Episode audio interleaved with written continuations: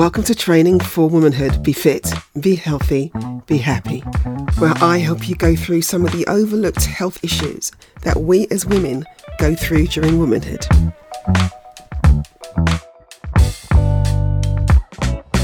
Welcome to another episode of Training for Women. Be fit, be healthy, be happy.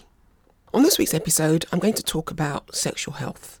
It's a vast topic, as you know, but I'm going to look at sex drive and why it might be stalling, coming to a full stop, non-existent, not happening, dry. Let's start off with what is sexual health. So sexual health in men and women is the ability to enjoy your sexuality uninhibited.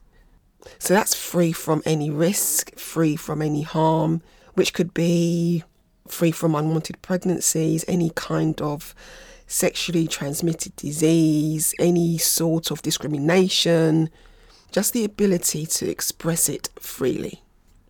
I'm going to touch on what drives a woman's sex drive and the factors around that. What's an average sex drive for a woman? Do we know? What's a high sex drive and how can we tell? Well, it's a bit obvious, but yeah. And also the opposite of that, what's a low sex drive and how can you tell? Of course, again, a bit obvious, but there can be, there will be factors causing that. Before I continue, I'd just like to give you the book breakdown of what sex drive is. Basically, it's the libido. It's a Latin word. It's a noun that means desire or lust. But let me just uh, read what this says. The libido, instinctual psychic energy that in psychoanalytic theory is derived from primitive biological urges as for sexual pleasure or self-preservation, and that is expressed in conscious activity. Don't we just love that explanation? So here's a question. What drives a woman's libido? Have a think about that. So there are a few factors that drive the libido. That's biological, psychological and social. I always talk about the hormones and our hormones being in balance. When they become off balance or imbalanced, then that's when we experience problems. So with that said, biologically, we have our sex hormones, and it's when these become off balance or off kilter, we have issues, and this can affect our sex drive as women. An increase in estrogen can affect our sex drive in a positive way, it increases it, but an increase in progesterone can decrease your sex drive, decreases your libido. Then we have testosterone, which of course we have in small amounts.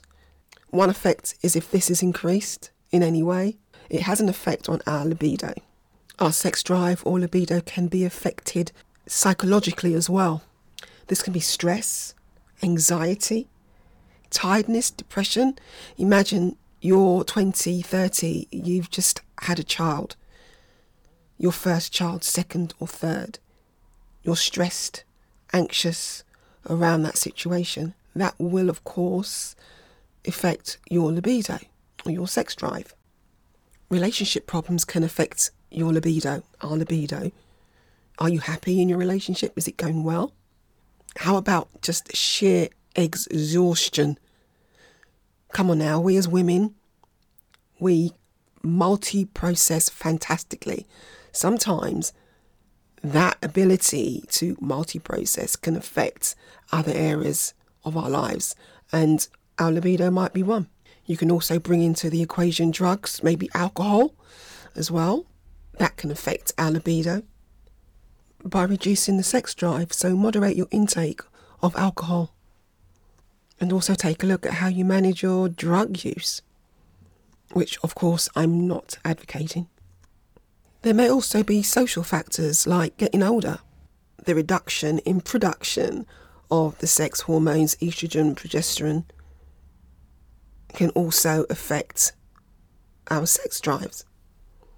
the menopause, postmenopause, perimenopause, all the pauses, health-related health problems, maybe certain religious beliefs. All these things need to be taken into account. I should also mention medication. Certain types of medication can reduce your libido. We've got high blood pressure medication, antidepressants, diabetes medication, even some types of contraceptive pill can reduce your libido. Also medication for an underactive thyroid, thyroid issues. Those can affect it as well. Sometimes it's not easy to pin down what the problem can be. If your sex drive is being affected in some way, you might ask yourself, what is an average sex drive for a woman? What are the levels? What is the range? I find this quite bizarre because the Kinsey Institute has issued some stats. It says eighteen to twenty-nine year olds, one hundred twelve times per year. That equates out to about twice a week. thirty to thirty-nine year olds, eighty-six times per year. That's about one point six times per week. forty to forty-nine year olds, sixty-nine times per year. And they stop there. I disagree, to be honest. Everybody is different. To me, there's no average, there's no normal. The only normal that there is is the normal for the individual. What's normal for one couple or an individual may be abnormal for another. And it's unfair to imply that A or B or C or D is normal and the other is abnormal. The question should be, is the individual satisfied? It's that simple. What we do know is that sex drive changes in the stages of womanhood. And this is all caused by hormonal changes. In your twenties, in your thirties, in your forties, in your fifties, and beyond your fifties, your experience and your levels change. I mean, in your fifties, you're less worried about getting pregnant and you're going through the menopause as well. So your sex drive would be very different. What is a high sex drive and how can you tell? What's a low sex drive and how can you tell? If we take it back to the individual, I would say that you have a high sex drive if compared to your partner, yours is a strong and frequent interest and desire for sex. And what's low would be the opposite of that. Your partner has a higher interest and you have a lower. Remember, it's not unusual for fluctuations in different periods of your life. And these fluctuations can occur because of age, stress, hormonal changes. If you consider your libido to be low compared to your partner's, or you just have no interest and this is causing stress, then you could have a low libido issue. It's if it's causing stress to you. If there's no stress, no anxiety around it, it's not a problem. Well, I wouldn't think it'd be a problem. Some couples are simply just out of sync. Remember, libido is unique, and if you feel like you're on a pendulum, there could be a reason for this.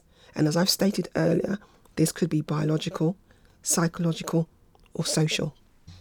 There are extremes to sex drive. You can have no libido, or you can have extremely high libido, which is also known as hypersexuality. Think of Eric Benet, think of Robbie Williams, think of Tiger Woods, Charlie Sheen, Lindsay Lohan.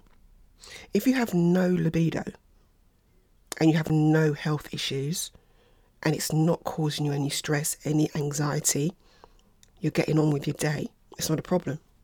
It shouldn't be a problem. But if it is causing you issues, health issues, you should see your G P.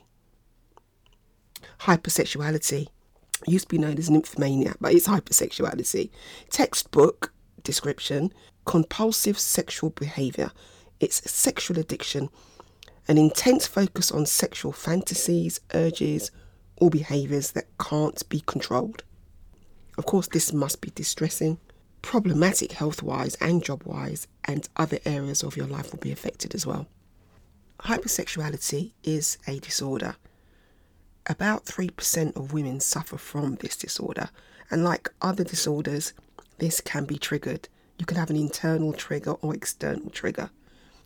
What tends to happen is that the sufferer usually has a strong desire, trying to get away from the feelings or escape from the strong reminder of the pleasure they've experienced. Not all sufferers experience the same triggers, so it's imperative that you find what your triggers are and you try and manage them in a healthy way. You try and cope with them. A way of coping is via exercise or meditation, specifically designed for this type of disorder. Focus on your healing journey. Why did you start your journey? Be mindful and focus on it. And also join support groups. There are loads of support groups out there. You can be directed to them via your G P. So just to bring this to a close, we've discussed what the sex drive is, what drives a woman's sex drive, what's an average sex drive for a woman, what's high and what's low, and how can you tell? We've determined that there's no average or normal sex drive. Thank you for listening to this podcast. Be sure to check in next week for the next podcast called Physical Health, Walking Back to Happiness.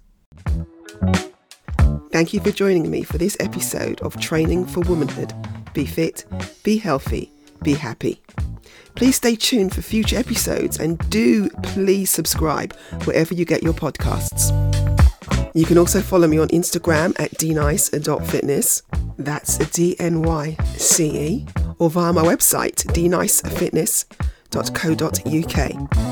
I'd love to hear from you, and if you have questions of your own or need advice about your health and well-being or womanhood in general, please do send them through my way and I'll respond directly and also in future episodes. This podcast has been brought to you by Dnyce Fitness and produced by the great team at the Podcast Boutique. I'm your host, Denise Campbell.